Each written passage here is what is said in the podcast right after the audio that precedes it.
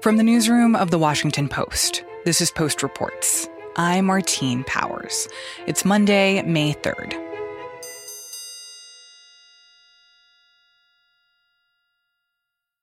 That one time 5,000 black kids went to jail in Birmingham. 5,000 black kids? Yeah, you ain't know? Hell no. So, the first time I heard about the Children's Crusade was back in February on my favorite app, TikTok. And I do know that it is your favorite app. you are like the TikTok ambassador on our team. That's Jordan Marie Smith. She is a producer with Post Reports. I was scrolling on TikTok for like an hour, as one does, and I came across this one video that caught my attention because it immediately started out with this claim that all of these kids, thousands of kids, protested in Birmingham, Alabama, and were like attacked by dogs. She shows images, this creator, Lene Bogues, of like German shepherds attacking these kids, these black teenagers and elementary school kids. All those pictures with the hoses? And the dogs? Yeah, those were all kids. This week is the 58th anniversary of the Children's Crusade, a week in 1963 when over a thousand black kids were attacked while marching for civil rights. The video itself that Lene Bogues posted, it got over 1 million views and comments with people who felt the exact same way I did, where they were just like, just as shocked as I was. All the comments under this video made Jordan Marie realize that this was a history that a lot of people didn't know. And so she decided to try to learn more about this overlooked part of the story of the civil rights movement. There were a couple that were like at the top of the of the list. And there was one woman's comment that actually earned about 73,000 likes and it just said, "Oh, my father was one of those kids."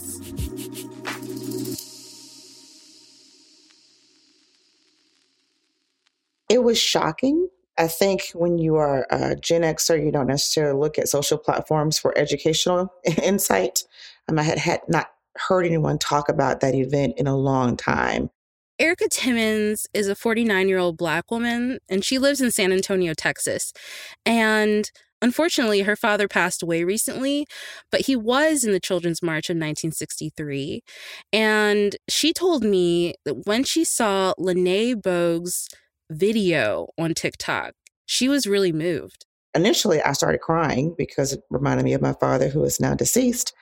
And I didn't think about it anymore, honestly. And uh, I will I will tell you, ever since then, I think that was back in February.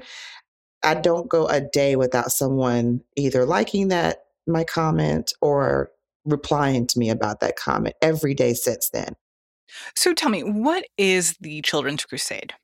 So, the Children's Crusade was a week long march and peaceful protest that began on May 2nd, 1963, where young Black boys and girls in Birmingham, Alabama took to the streets of the very racist and segregated town.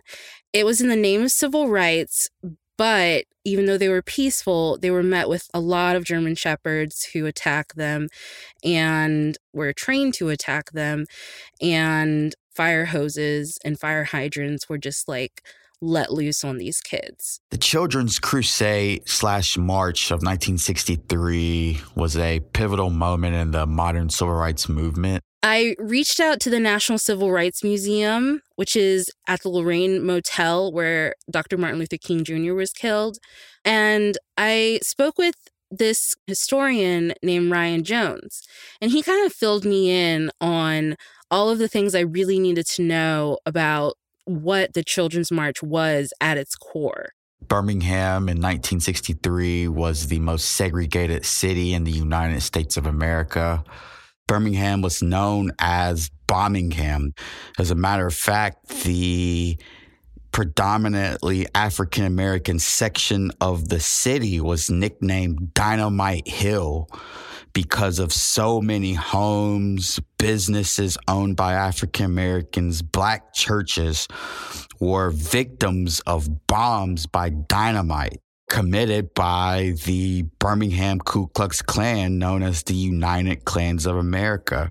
What I find so striking about that era of history is that I don't know if people always realize how much that violence and, and frankly those forms of terrorism were essentially state sanctioned, right? That you had Governor George Wallace who uh, did his whole like segregation now, segregation tomorrow, segregation now, forever thing. Segregation tomorrow and segregation forever.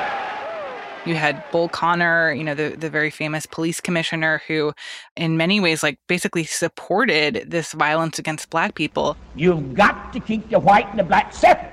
I think it's important to understand that, eh, to understand like how terrifying it would be to be not only a black person living in Birmingham during that time, but a black person who is actively advocating for civil rights, who is marching or protesting or out in the streets. I mean, it's like there there was no form of protection. There really wasn't. I mean, Malcolm X was becoming popular um, from the Nation of Islam at this time. And of course, he was in favor of Black people defending themselves against white agitators and white racists. But there was another side to that coin, and that other side to the coin was MLK Jr. And he had a completely different plan about how he would start something called the Birmingham Campaign of 1963, which was basically his philosophy that if you can desegregate the most segregated town in America, then you can desegregate the rest of the nation. I have the feeling that if we can get a breakthrough in Birmingham really break down the walls of segregation, it will demonstrate to the whole South, at least the hardcore South, that it can no longer resist integration. So he decided and worked with other leaders and people close to him to come up with this plan, which was called the Children's Crusade, of course. And there was a man named Reverend James Bevel, and he decided that it would be a good idea to form a protest around the kids one of Dr. King's closest associates who had a great relationship with the young people. He was the one who was going around the streets of Birmingham and the and the high schools of Birmingham to encourage young people to get involved in the movement. And it was his leadership, the Reverend James Bevel, who stated that let's have our children participate in these demonstrations as well. Because if you were an adult and you were participating in a civil rights demonstration, you're put at a liability. You're putting your family's livelihoods in jeopardy. You could lose your job. You could have your your loans recalled from the bank. The Ku Klux Klan, which was very heavy in Birmingham at that time, could have burned a cross or even worse. But surely they would not treat the children the same way. So I get the strategy of that, but was was there any pushback against this idea of we should basically use these kids as shields to try to continue this movement?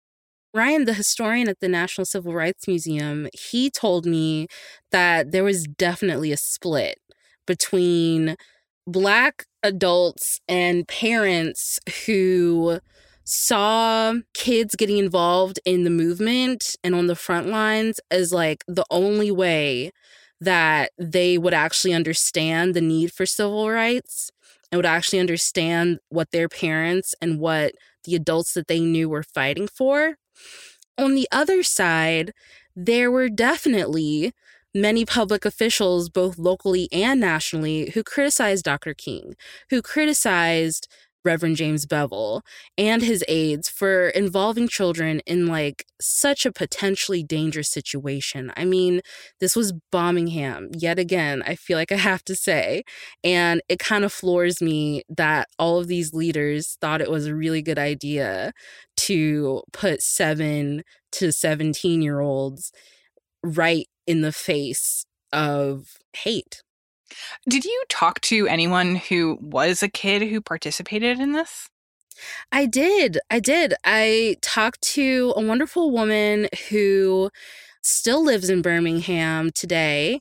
And we had a really nice conversation about what it was like for her to make this decision.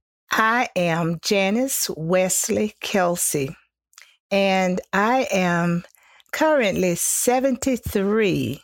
In two more weeks, I'll have a birthday and I'll be 74. So it has, in fact, been two weeks since I talked to Janice. So she's like now 74.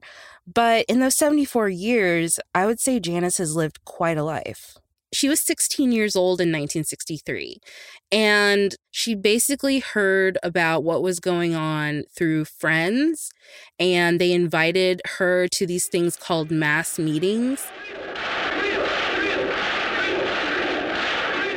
How I became aware, I heard about the mass meetings, and I knew they were held in different places around Birmingham in different churches, in fact. What I learned about it, I got from a girlfriend. And she told me about the music and how um, how great it was, and that the people were clapping and rocking. And she said, a lot of cute boys come to those meetings. Well, that certainly sparked my interest. And so that's why I wanted to go to the first mass meeting. She really not only fell in love with the boys of the movement, but she fell in love with the movement itself. I remember the big crowds, the great speakers. I remember Dr. King being among them. Fred Shuttlesworth being among them, some other local ministers whom I recognized, but one minister whose name was James Bevel, when he took the podium, he is the one who educated me as to what this was really all about. I joined the movement that night. So, Janice Wesley Kelsey was pretty fired up after hearing Reverend James Bevel speak at this mass meeting. What happened after that? So, after that, it became closer and closer to May 2nd, which was the first day of the Children's Crusade March. She basically started her day like she usually did, but it was a little bit different. That day, she was really focused on one thing and one thing only well, that morning was a Thursday morning, and I woke up with my mind on freedom. I was so excited, looking forward to what was going to happen. I remember packing my purse. I remember taking a long time in the bathroom and my brother's knocking on the door trying to hurry me out. But I wanted to make sure I had my toothpaste, toothbrush, everything that I needed. My mother, I didn't discuss with her what my plans were. I didn't want to be discouraged. She sensed something was going on. So she cautioned me before I left and said, Janice, I'm sending you to school. Don't you go anywhere and get yourself in any trouble. I don't have money to get you out. I said, Yes, ma'am. That's what she needed to hear. And I was going to school. I just wasn't going to stay. So I walked out with my purse, with my things packed, with my sister's leather jacket, because they told us it might be cold if you go to jail. As I walked out of the door, I was joined by other friends who were walking to school. We sang some freedom songs on our way, and as others would join us as we walked to school, we were asking each other, Are you going to do it?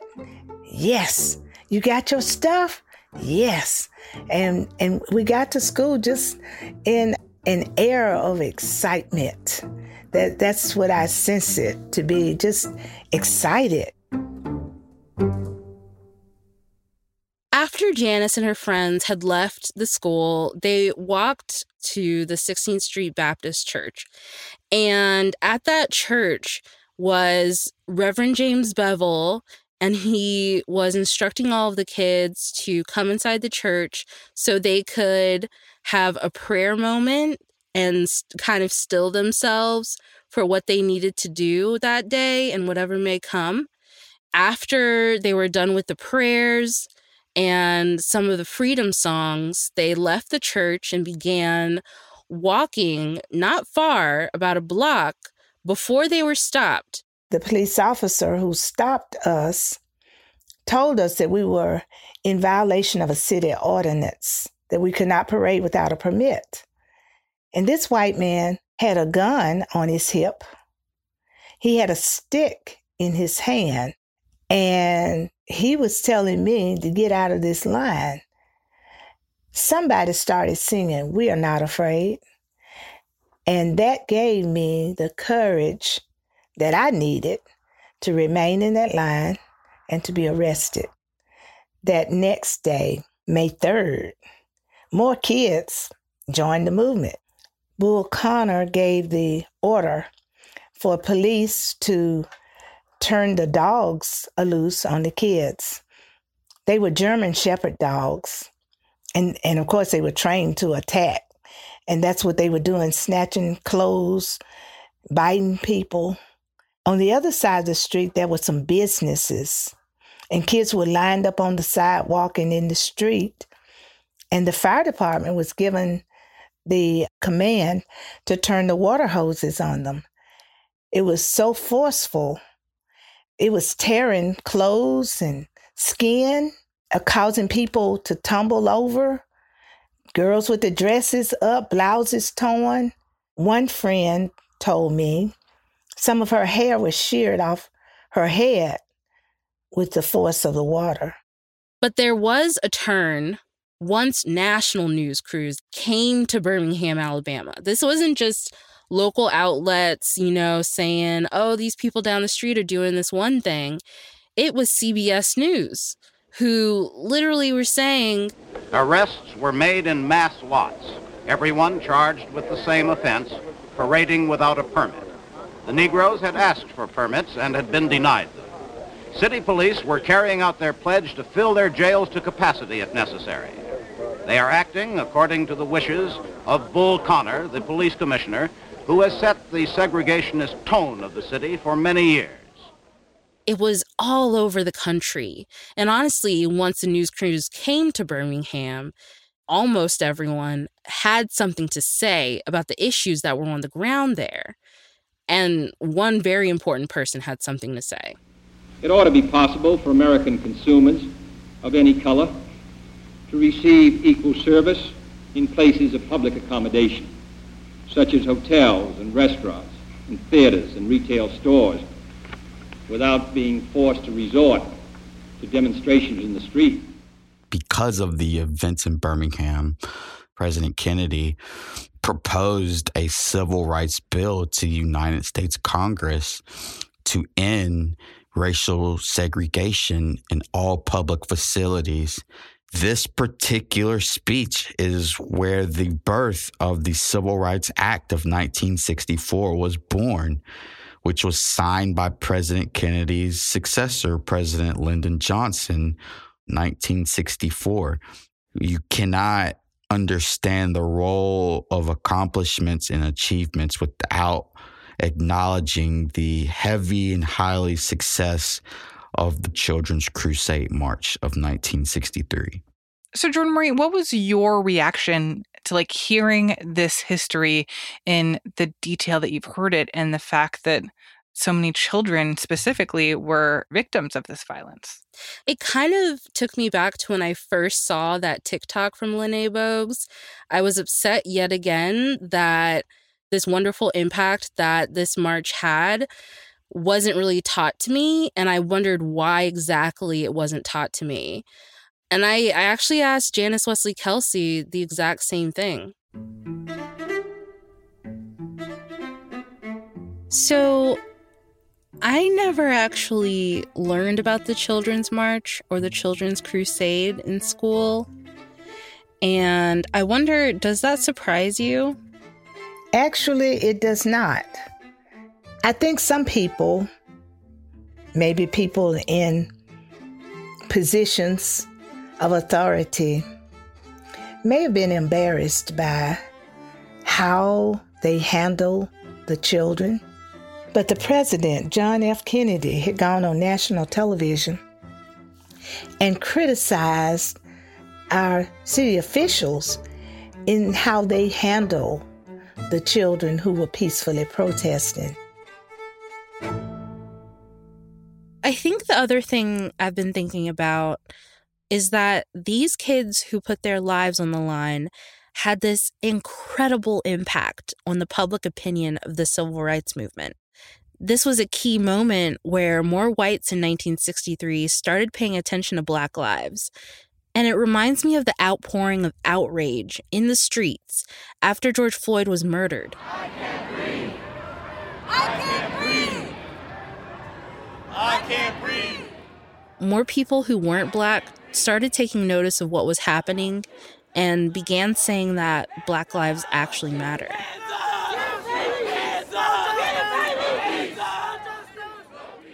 But those protests of 2020 wouldn't have been possible without a minor, Darnella Frazier.